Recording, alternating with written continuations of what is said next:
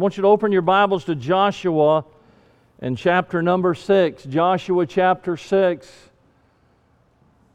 After today, we've just got two more messages in our Lessons from the Holy Land series that we've been doing this summer. And today we're going to look at lessons from Jericho. Lessons from Jericho. Joshua chapter number 6 is where we're going to be. Joshua 6, verse number 1. Now Jericho was straitly shut up because of the children of Israel. None went out, and none came in. By the way, you spell that siege. They had laid siege to the city of Jericho. And the Lord said unto Joshua, verse 2 See, I have given into thy hand Jericho and the king thereof, and the mighty men of valor. Ye shall compass the city, all ye men of war, and go round about the city once. Thus shall ye do six days. And seven priests shall bear before the ark seven trumpets of ram's horns, and the seventh day ye shall compass the city seven times, and the priest shall blow with the trumpet. So the first six days, they walked around the city one time. The seventh day, they walked around the city uh, six times. Verse number five. And it shall come to pass when they make a long blast with the ram's horns, and when ye hear the sound of the trumpet, all the people shall shout with a great shout, and the wall of the city shall fall down flat, and the people shall ascend up every man straight before him. And so God gives the directions there that they were to do. And then he says, if you'll look with me in verse number 18, giving instructions as to what happens when the city falls. And ye in any wise keep yourselves from the accursed thing, lest ye make yourselves accursed when ye take of the accursed thing, and make the camp of Israel a curse and trouble it. But all the silver and gold and vessels of brass and iron are consecrated unto the Lord, they shall come into the treasury of the Lord.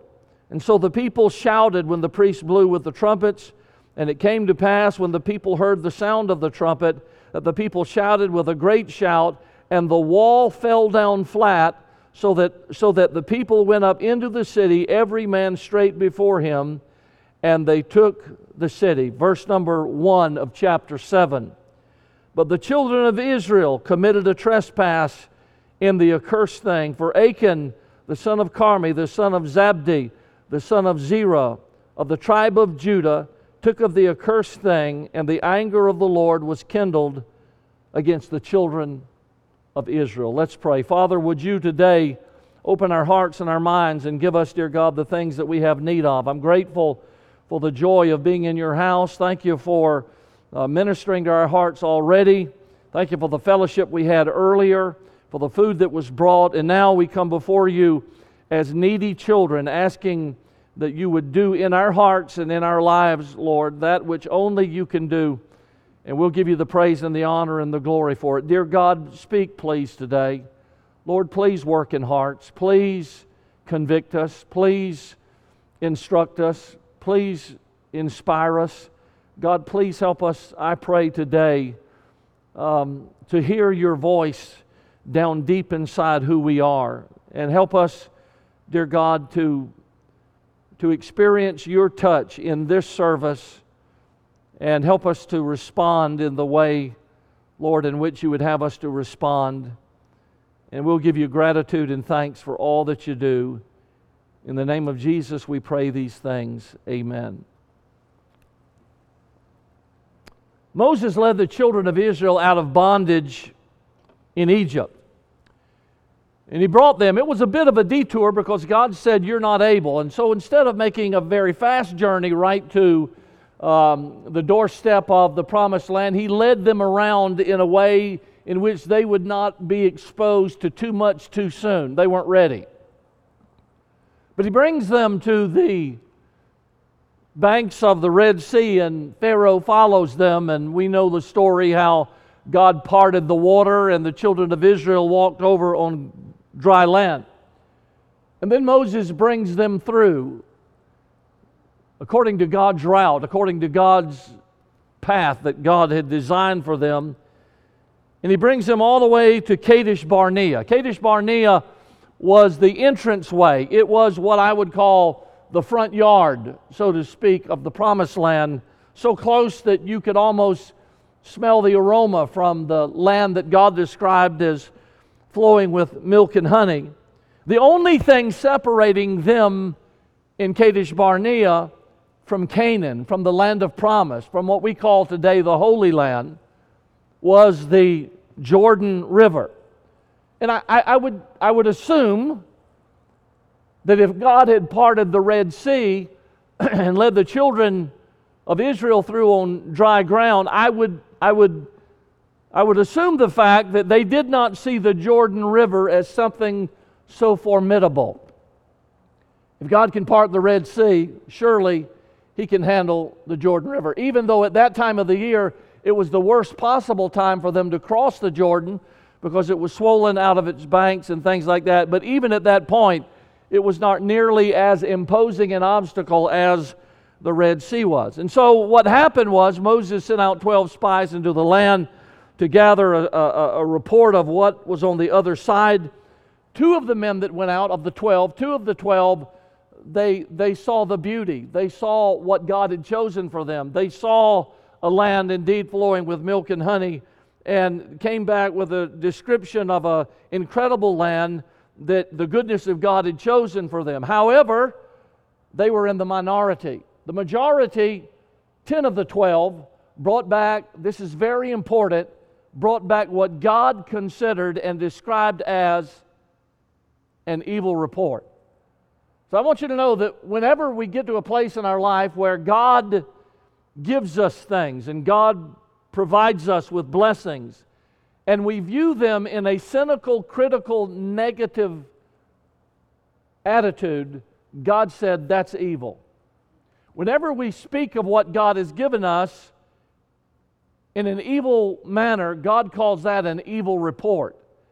And so we need to very, be very careful that we do not disagree with God on the gifts that God has given us in life. Now, wait a minute if, if in my mind, if in my mind I see a land flowing with milk and honey as a land that is not so enticing and not so alluring and not so incredible, then what needs to be adjusted? Does God come back and then God says, Well, I made a mistake? No, no, no.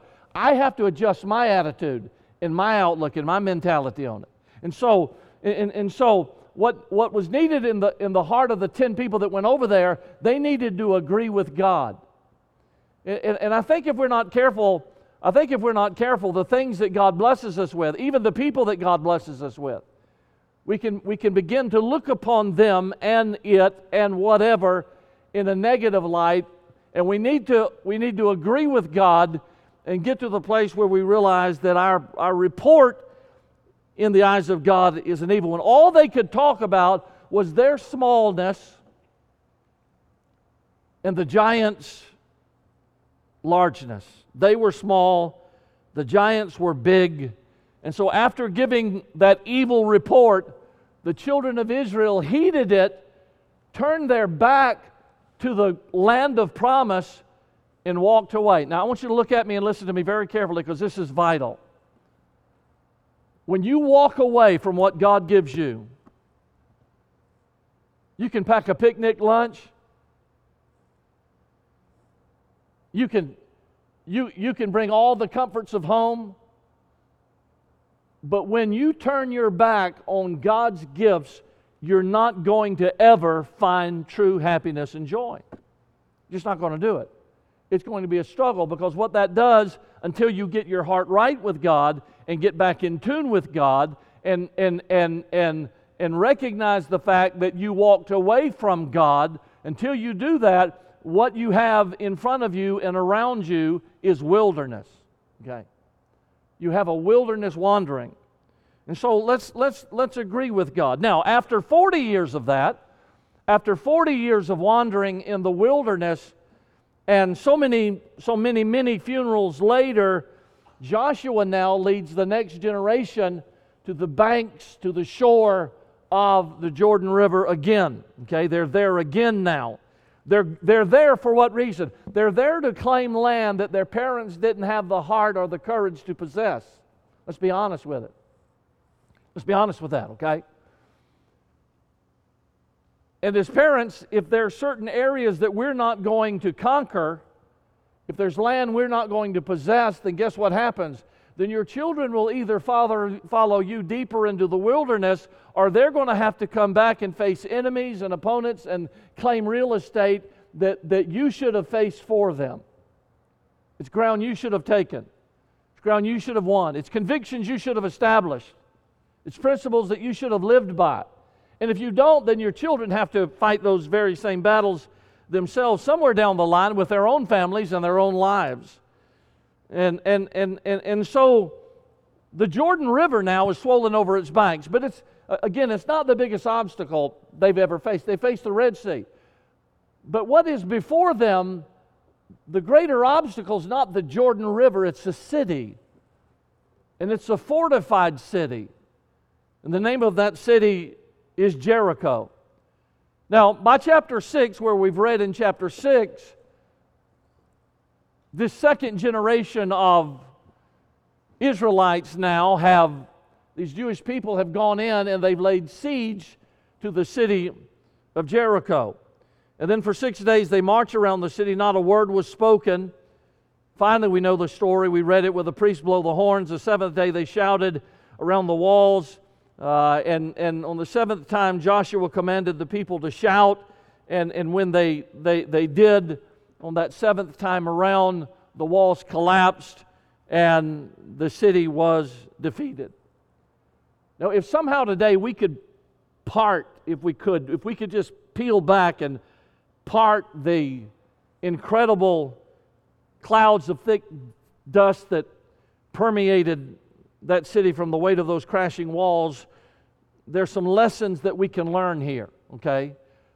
And I would challenge you to go back and read Joshua chapter 1, where God encourages Joshua, who was afraid. And so God said to him, I think three or four times in that first chapter, Be, be not afraid, be not thou dismayed, be of good courage. Over and over. Why would he say that? Because Joshua Joshua was afraid of the weight of the responsibility that was placed upon his shoulders. Okay? There's nothing wrong with being afraid. Okay? God put within us a fight or flight mechanism that is triggered every now and then. What happens is when fear runs amok and we become more afraid of man than we are of God. When our fear of man controls us. And so here's Joshua chapter 1. Before he can ever lead the children of Israel further, God's got to settle some things with him. And that is that he's got to trust in the Lord. And then we read through that and we get up to chapter 7. And so I would, I would encourage you to read those chapters and, and you'll pick up, God will speak to your heart. You'll pick up on some things that, that, that are very important about these journeys that the children of Israel did in the early days when they now have crossed the Jordan and have begun to penetrate and claim the land of Canaan that God had promised him. Let me give you first lesson. Number one, this is so important. Number one, the miracle is up to God, the march is up to you. Okay, the miracle's up to God. You can't do the miracle. They could have stayed there all day and all night and all month and all year, but the walls never would have fell down. It was formidable. It was a fortified city that was noted for its strength and, and, and the ability that they had. They could have laid siege there for a long time, but Jericho was and is an oasis city, and so they have within themselves the wherewithal to sustain life for a long period of time. And so it's not like Vicksburg uh, during the war between the states when the siege finally crumbled the city. Jericho wasn't crumbling. To take Jericho, there had to be a miracle. And the reality of the matter is, God specializes in miracles and, and, and is able to do exactly what we need them to do. You would think maybe that God would hand them Jericho on a silver platter. Okay, guys, I want you to take this land. My first gift to you is Jericho. No, no, no, no. No, no, no. No, they had to march for six days once On the seventh day, they had to go around the wall seven times. And, and, and, and so, so their first obstacle in their journey was Jericho. And you can't scale the walls and you can't defeat something that is bigger than you. And so Israel needed a miracle. And I want you to know that God specializes in that. But here's what God wanted to do for Israel He wanted to demonstrate to them how He was going to win the land of promise for them. And they had a part. Remember, I've told you this countless times. There's a division of labor in the Bible. You cannot do what God can do. God will not do what you can do. Now, listen to me carefully. You can sit around all day waiting on God to do what you're supposed to do, and it'll never get done because God's not going to do your part. The miracle is up to God, the march is up to you. And so you can say it any way you want to. I got to put I got to put feet to my prayer. All right, that's great. You can frame it any way you want to frame it, but I'm just telling you, we can't sit back on our blessed assurance and expect God to do everything for us. We have a part in this. And so God said, Here's what I'm going to do I'm going to bring the walls down, and that's my promise to you. But here's what you're going to do. Once a day for six days you're marching around the walls and then on the seventh day you're marching around the wall seven times and on the seventh time uh, they're going to blow their trumpet. On the seventh time you're going to shout and on the seventh time after you've after you've done the march i'm going to do the miracle. That's the that was the plan that was the plan of god. Listen carefully. He would bless if they would obey can i say that again he would bless if they would obey. God promised, God promised to bless. Go with me to, Jerem- to Deuteronomy. Would you jump there? Deuteronomy chapter number 30 for just a moment. Deuteronomy chapter 30. Just back up a book. And, and let me show you something here that's interesting in God's instructions to them. Look at look in verse look at Deuteronomy 30 verse 15. This is this is interesting. The Bible says, God speaking, see I have set before thee this day life and good and death and evil. And that I command thee this day to love the Lord thy God, to walk in his ways, and to keep his commandments and his statutes and his judgments, that thou mayest live and multiply, and the Lord thy God shall bless thee in the land whither thou goest to possess it. So Moses now is passing to them his final instructions from God, all right? Verse 17. But if, but if thine heart turn away, so that thou wilt not hear, but shall be drawn away and worship other gods and serve them, I denounce unto you this day that ye shall surely perish and that ye shall not prolong your days upon the land, whither thou passest over Jordan to go to possess it. I call heaven and earth to rec- record this day against you that I have set before you life and death, blessing and cursing. Therefore, choose life, that both thou and thy seed may live forever, that thou mayest love the Lord thy God, and that thou mayest obey his voice, and that thou mayest cleave unto him, for he is thy life and the length of thy days, and that thou mayest dwell in the land which the Lord thy God sware unto thy fathers, to Abraham, to Isaac, and to Jacob to give them. So here's a simple formula. Ready for this? Here's the simple formula. God said this If you obey, I will bless. Dude, that's, that's about as easy as it gets.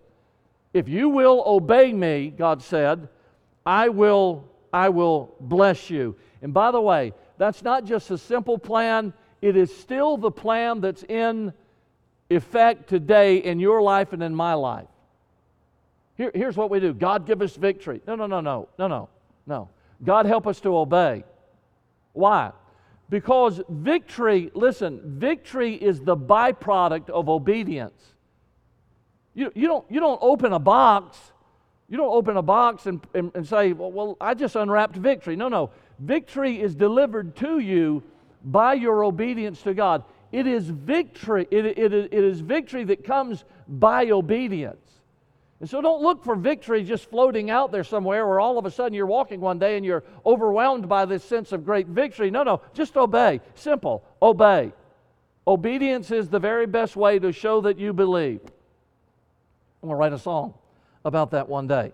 And, and, and so don't listen, listen to me. Look at look at me. Listen to me. Don't complicate that. No, no, no. Don't add another point to that. Don't complicate it. You obey, God blesses. You obey, God blesses. You obey, God blesses. It's simple. That's God's plan. And that's what He gave them in Deuteronomy chapter 30 when they were going to enter into the promised land. And that's still the, that's still the way that He works today. We obey God, God blesses us. If you love me, you will what? Do what?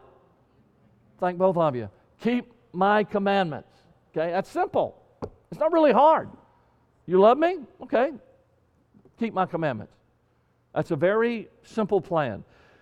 Number two, and this is, this is so huge. Number two, God's grace is greater than your past. God's grace, that's the second lesson. Number one, first lesson, miracles God's, march is yours. It's ours, it's mine. Okay. Second thing is that God's grace is greater than whatever your past may be. When the children of Israel were going to enter into the promised land, Joshua, he doesn't send out 12 this time, he sends out two. Okay. He's sending two spies out into the land to check it out and to bring back a scouting report and, and uh, a mission to gather intelligence information. Chapter 2, verse 1 says this shockingly, and they went and came into a harlot's house named Rahab and lodged there. Now, if, if, if, if, your gray matter is still engaged this morning and you're not in a sort of a slumbering stupor because of the uh, breakfast casseroles and the chocolate milk and the donuts, if you're still alive and working here this morning, you got to know when you read that scripture and these guys go into a harlot's house, your mind is thinking, what in the world are they doing there? Why in the world? Well, here's the reason why. Because in this culture, in this culture, this is basically, I don't know how to say it any different, it's a bed and breakfast. In this culture, harlotry, prostitution was not frowned upon because they were pagan. They weren't living according to the moral scruples and the moral principles of the Word of God. And so nobody looked down and, and just, you know, would say, in fact, in fact, when they went to her house, it was the place they would be least suspected. Oftentimes in a city, when you entered the city, there would be red tile, and the red tile would lead to what we call today the red light district. Okay, that so, so when you walked into the gates of the city, you would spot over there a red, a red pathway tiled in red tile, and it would lead you to that area of the city if that's what you were looking for. And so when these two guys showed up at Rahab's house and knocked the door, they could go in undetected and unsuspected by anybody there. Nobody would think a great deal about it. And so, and so when she's called when she's called a harlot, it wasn't tabloid sensation. It was just fact. Now look at me, listen to me. You'll never truly appreciate a sculpture until you, first of all, realize the unattractive rock that it was hewn from. Okay. I've seen Michelangelo's angel that he carved out of a rose colored lump of marble. Can I just tell you? Can I just tell you that there's nothing beautiful at all in the monstrosity of the rock until the master takes his hammer and chisel and begins to pull an angel out of it. And here's a woman who the Bible bluntly says is a harlot. She runs a house of ill repute. And now suddenly God begins to, to, to bring some things about in her life. And there's a response from her, and God begins to do a work in her life. And, and today she would be viewed as repugnant. And by the way, her past alone would exclude her from fellowship and inclusion in a lot of high society churches today.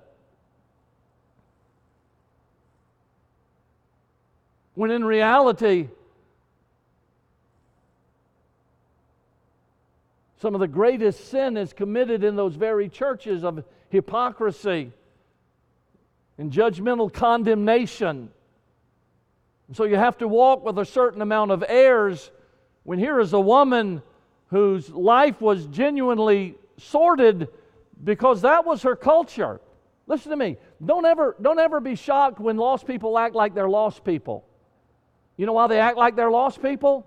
Write this down. Because they're lost people. Okay?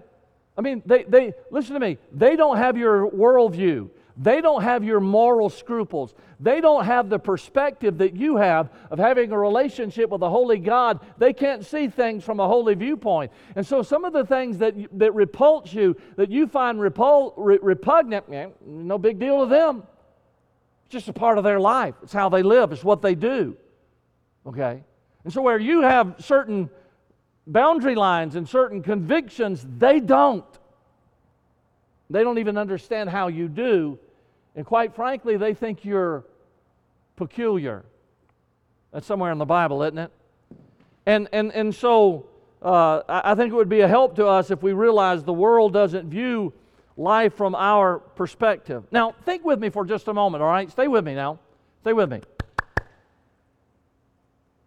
How in the world could God use such a woman? I mean, think, think, think with me. I mean, she, there was nothing on her resume that would recommend her to us for our consideration. So, how could God, God use her? How, could God choose somebody like that to use? Listen to me. Somebody with a past. Somebody, somebody, somebody with a rap sheet of sin that listed their, their, long, their, their long list of grievances that they had committed against a holy God. Can I tell you this?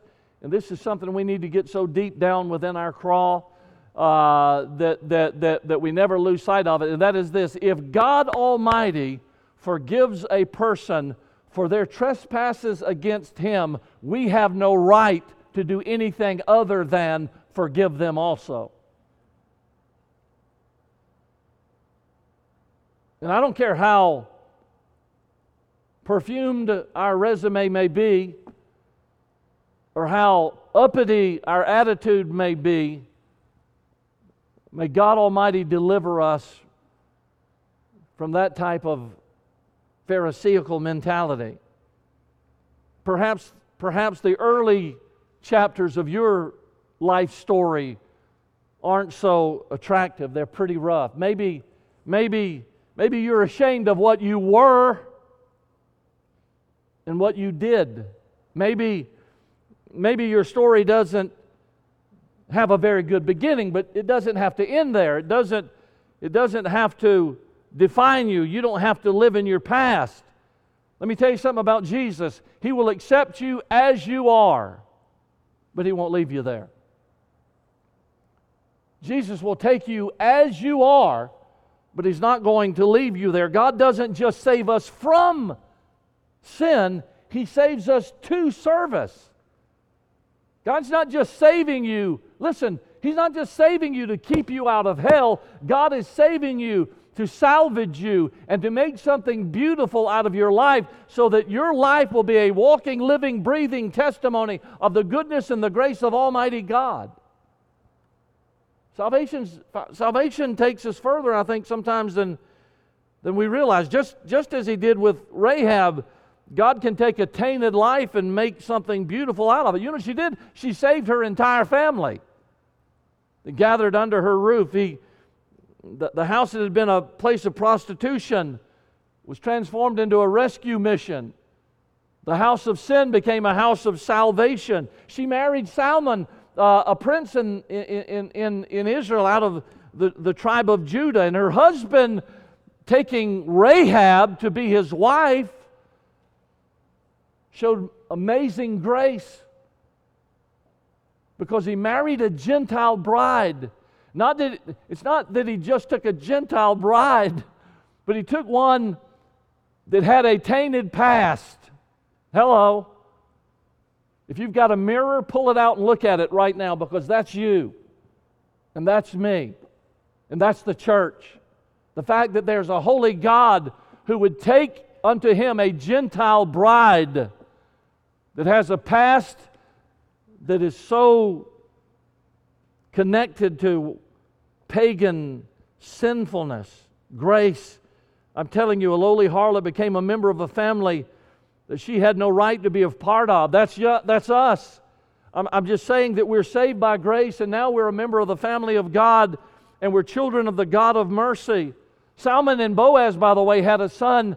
Uh, uh, uh, Salmon and Rahab had a son by the name of Boaz who also took a Gentile bride named Ruth. That's what the whole book of Ruth's about.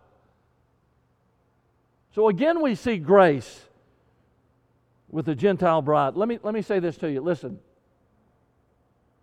People that cannot show grace toward others have forgotten how much they were forgiven themselves.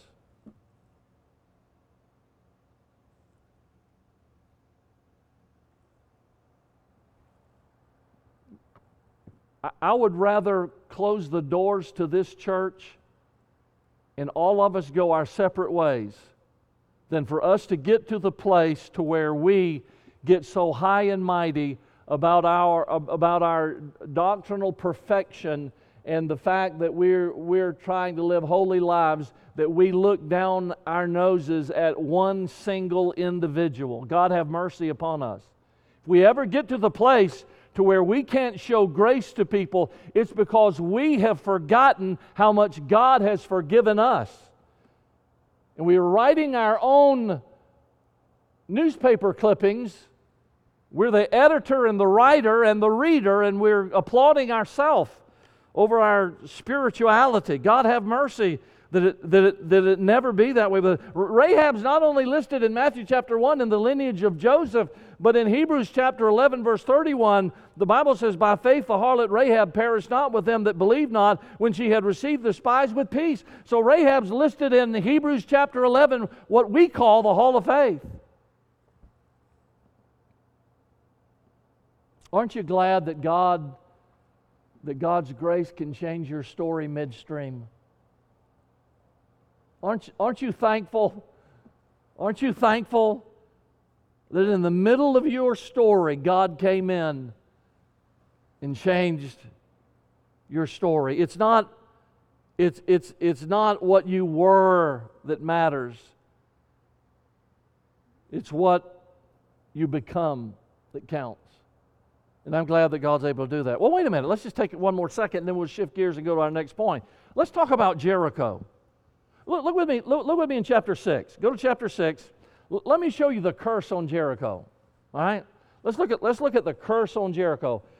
Joshua chapter 6.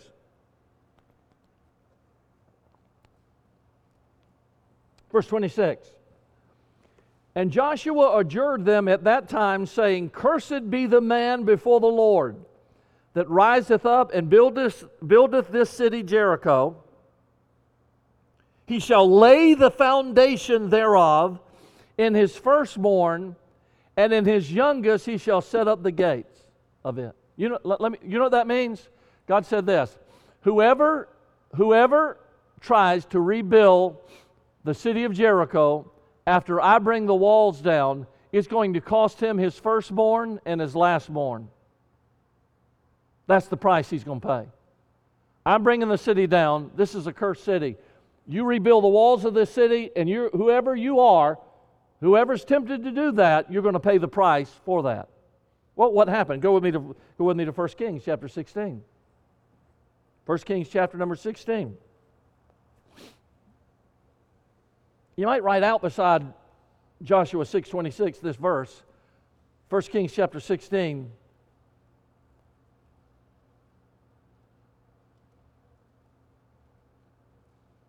Verse 34. Watch this.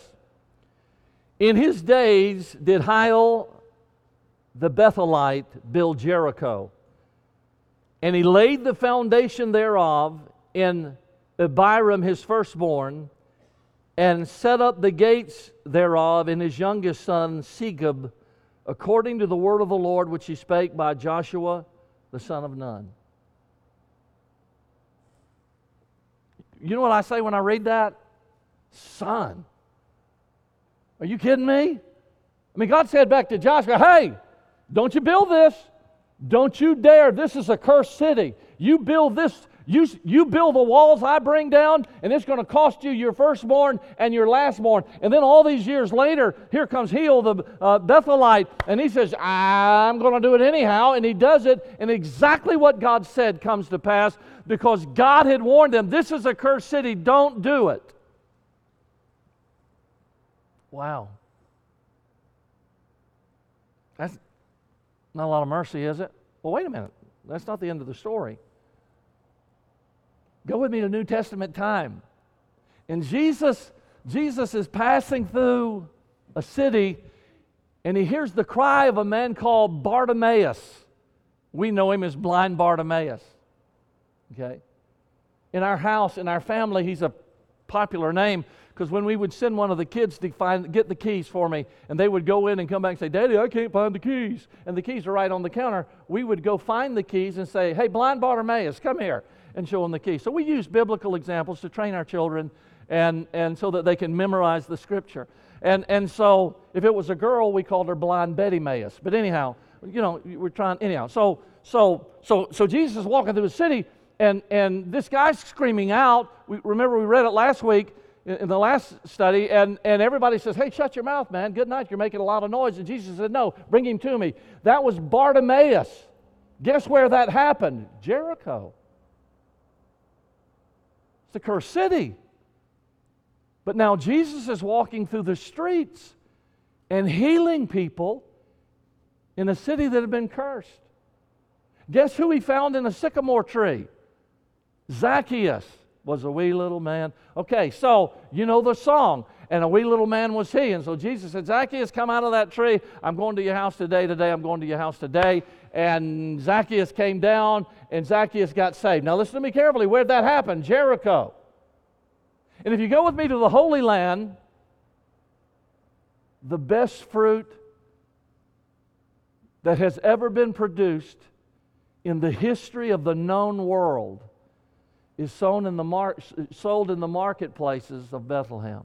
You ask anybody that's ever been with me, there's no orange, there's no grapefruit, there's no, there's no nothing that tastes like the fruit in the oasis city, just a stone's throw from Gilgal where the children of Israel crossed over. Listen to me, just a hop from where Jesus was baptized in Jordan. And when he left his baptism, he came through Jericho. So, what does that say to you and me? Well, it's the cursed city. And what God said did happen. But do you know what God has shown to the city of Jericho even to this day? Grace. I want to just tell you this, folks. Listen to me. Listen to me. I don't care. I don't care what you did. I don't care what your rap sheet is. I don't care what people think about you. I don't care where you've been. I don't care how many scars you carry. I, I, I, don't, I don't care how long you served. I, I don't care where you were fired. I'm just saying this God's grace is greater than your past. Just greater. Please believe that. Please get to a place to where you let yourself go from where you were and what you did and what your what what your what your past says about you let yourself free. Because if you don't you're selling the grace of god short. Number 3 lesson number 3 from this. Sometimes victory can lead to defeat. Now i'm not going to spend a lot of time here but if you, if you read the story, they, I mean, it was their first big victory under their belt, and Jericho's now a pile of rubble. And I have no doubt that Israel felt really good about the prospects of the new land. Uh, nobody, they hadn't lost one single person in that confrontation with Jericho. And, and, and, and you remember this you obey, and God blesses. But let me tell you, the other side of that coin is if you disobey, God can't bless. And so we read it there in, in, in, in, in, uh, Joshua that, that uh, the Bible said if you take of anything in this city, it's a curse, don't do it. And they let their guard down. 1 Peter 5 8, your adversary, the devil, is a roaring lion. We're to be sober, be vigilant. Why? Because your adversary, the devil, as a roaring lion, walketh about seeking whom he may devour. You know what being vigilant means? Keep your guard up, stay alert, Why? Because after sometimes, sometimes victory leads to defeat. Why? Because you get to a place where you won and you're sort of like, boy, that was something. We endured that. It's amazing. Do you know how many people on national news have stood up and talked about a trauma they're going through with a child that they've lost, been kidnapped or something, and they go through that battle together and they divorce and walk away from each other. Do you know why? Because they don't realize that when Jericho lays at your feet, Ai is right down the road. And when God has brought you through a traumatic experience, the tendency is to draw a deep breath and say, Thank God I'm through that traumatic experience, and not realize that you've got something else coming. And if, if you drop your guard, Satan is going to be ready to pounce. It, it was a small town, Ai was. I mean, talk about not sweating the small stuff. Really, the scouting report said that it's so insignificant that don't let's don't bring a lot. Chapter 7, look in chapter 7. Look at chapter 7, verse number 3. And they returned to Joshua. That's the spies. They said unto him, um, that's the people he sent out for the scouting report. Let not all the people go up, but let about two or three thousand men go up and smite Ai, and make not all the people labor for there but a few. And after all, what could go wrong with such a small place? after we just got through handling Jericho. I'll tell you what can go wrong absolutely everything. When you do it God's way, you get what God can do. When you do it your way, you get what you can do. And what happened to Israel there was that they, they, they, their guard was dropped, and somebody decided not to follow God's plan. Lesson number four one sin equals many victims. One sin equals many victims. Achan ignored the word of God and foolishly thought he could somehow get by with it. The tragedy is this: he wasn't just gambling with his own life; he was gambling with the he was gambling with the lives of his uh, uh his fellow soldiers and of his family. That's that's unfair. An army, the army of Israel was routed. Thirty-six brave soldiers. You can read it in, in, in chapter six and seven. They, they lay lifeless on the field of battle. Ultimately, it cost him his own family. And by the way, sin never impacts just one life. The collateral damage reaches a lot further than just your own front yard. Achan had no idea how many people would suffer because of his sin. And then the reality of the reality is once he did it, he, he couldn't control the, the consequences. It's like throwing a rock in the middle of a pond and somehow trying to wish the ripple effects away. You can sit, stand there on the bank and say, I wish these ripple effects would stop, but you can't control them once the rock hits the water. And so he became a victim. He became a victim of his own bad decision and becomes overwhelmed with the things. Notice chapter 7, verse 10 and 11 the Bible says, And the Lord said unto Joshua, Get thee up, wherefore liest thou the, upon the face? Oh, Joshua just folded up. He's on the ground praying to God. And God said, Israel hath sinned. Wait a minute, Israel didn't sin. Israel didn't sin. What, what, I mean, Achan did. Then, then he said, And they plural, have also transgressed against my covenant which I commanded them. For they have taken of the accursed thing and, uh, have also stolen it and dissembled, and they have put it even among their own stuff. Wait a minute, no, no, no. No. Israel didn't do this, Achan did. What God is showing us this He's showing us that, that, that, that our sin is never just a one and done. That's the lesson here. God is saying, Achan sinned and it impacted everybody. 36 men are dead and now they're going to have to answer to me. Your sin never stops at your door,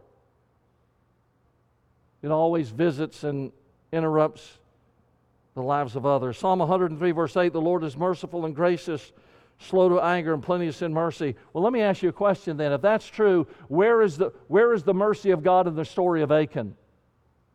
Somebody show me the, the mercy of God in the story of Achan. If God is merciful, where's his mercy with Achan? Well, go with me to chapter 7.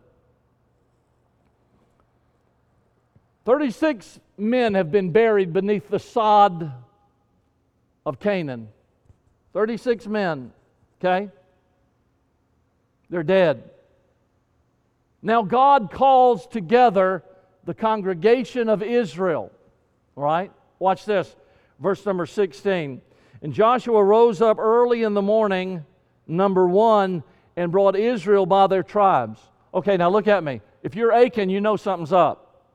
In his tent, in his tent, he's got, he's got this stuff buried. He knows something up. God says, I want everybody to come together. You remember the kid in the class that stole the, and the teacher said, I want all the class here? I want to know who did it. And everybody's standing there frozen, and the kid's not saying a word.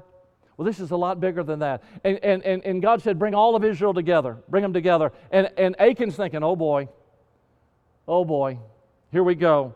That's number one. Number two, and the tribe of Judah was taken.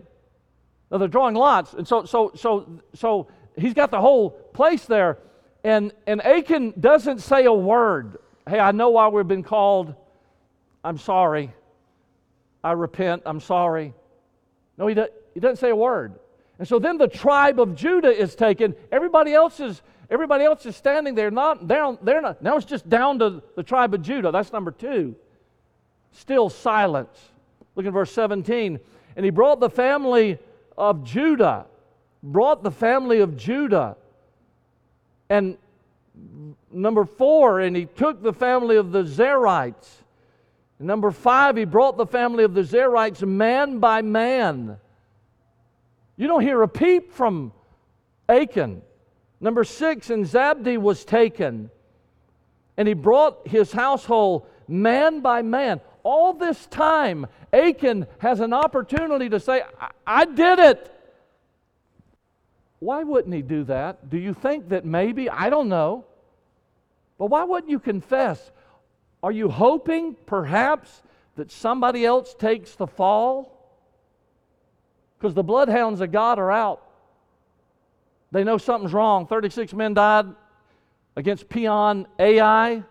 Something's wrong. So now it's, be- it's being whittled down. He doesn't say a word. Israel's called, not a word. Not a word, not a word. The silence is deafening. Maybe he's waiting on, on it to fall on somebody else. I don't know. Does he hope that somebody else is accused falsely? I don't know, but all I know is that coming from him, there's nothing but silence. And then finally, verse 18 Achan, the son of Carmi, the son of Zabdi, the son of Zerah of the tribe of Judah, was taken, and he doesn't say a single thing until it's drug out of him. 1 John 1 9, if we confess our sin, he's faithful and just to forgive us our sin and cleanse us from all unrighteousness. Can I help you with this?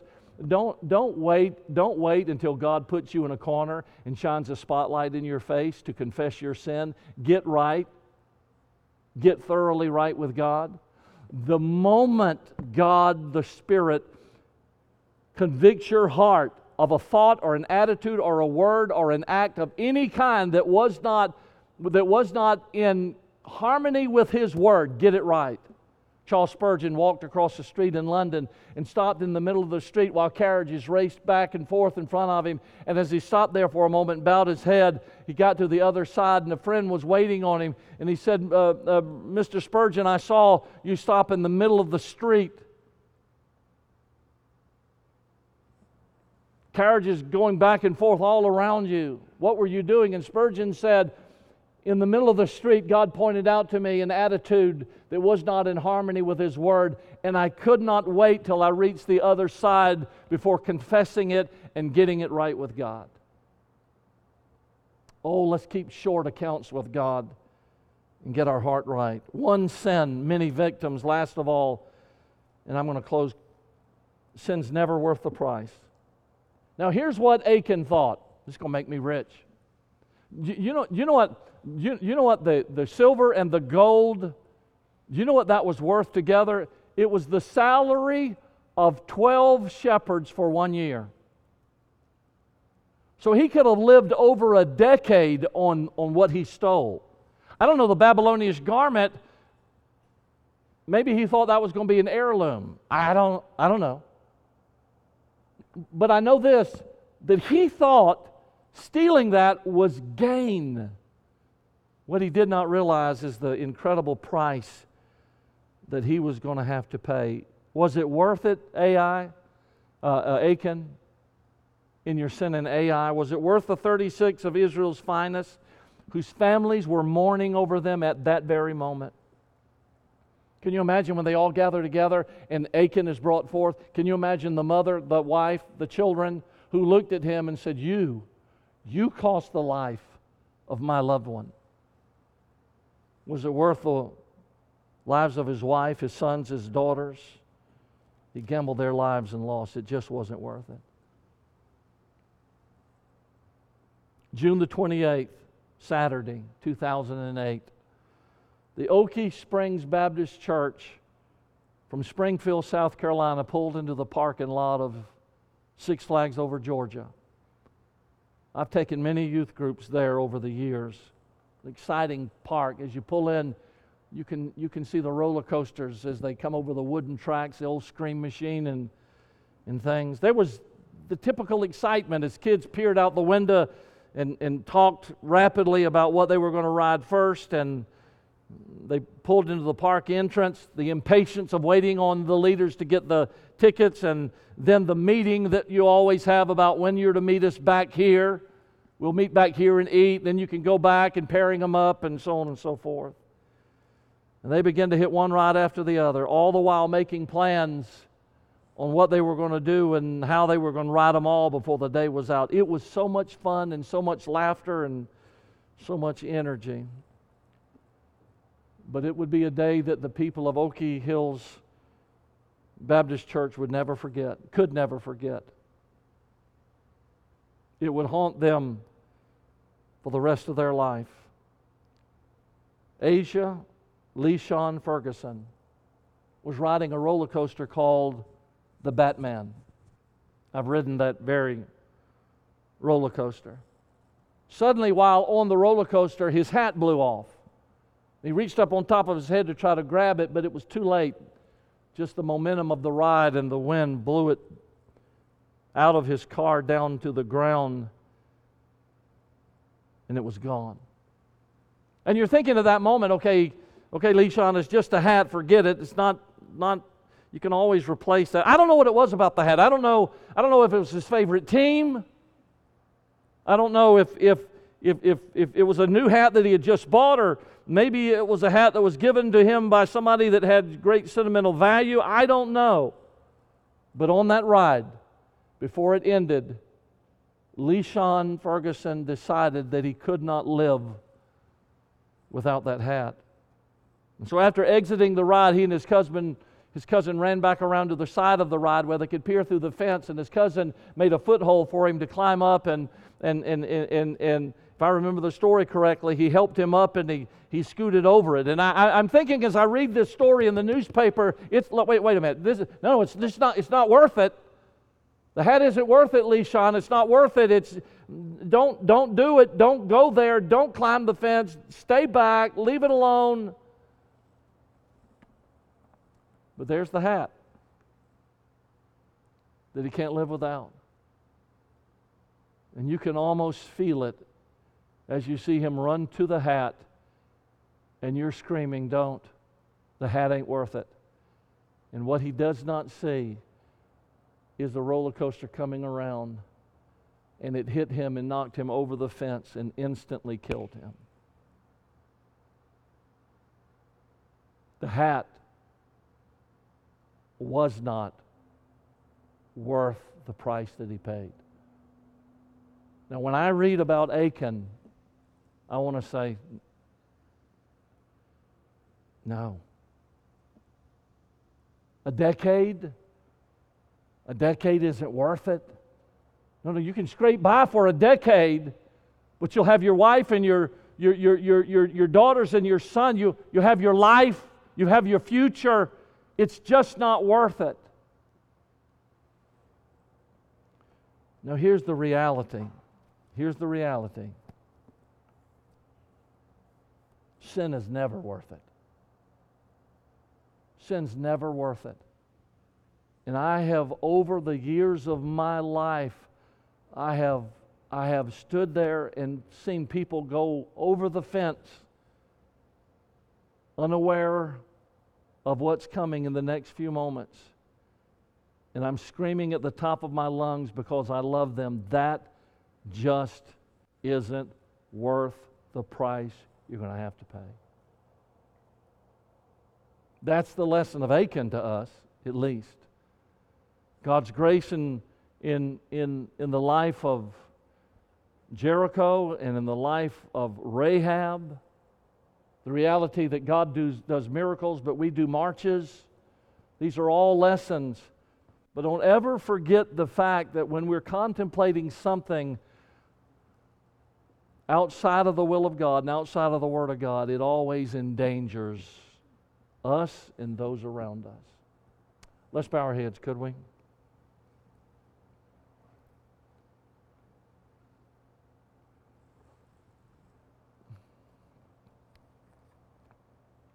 It could be that there's a young person in this room right now contemplating a hat. I don't mean a literal hat. I mean, it's just something you think you can't live without. Well, you can. If it's outside of the will of God, if you got to crawl fences and cross boundaries, you can live without it. It ain't worth it. It's not worth your purity. It's not worth your future. It's not worth your loved ones. It's not worth it. Don't climb the fence. Stay on God's side. Do what, do what God tells you to do. We obey, God blesses. We obey, God blesses. That's what we all need.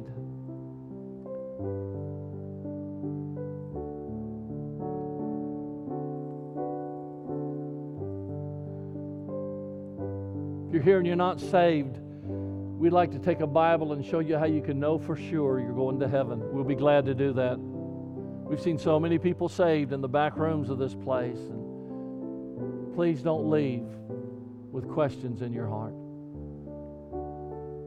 Thank you, Lord, for your blessings. Thank you for your word. I pray that you would do in us, through us, dear God, through your word, the things, Lord, that you would have us to see and decisions you'd have us to make.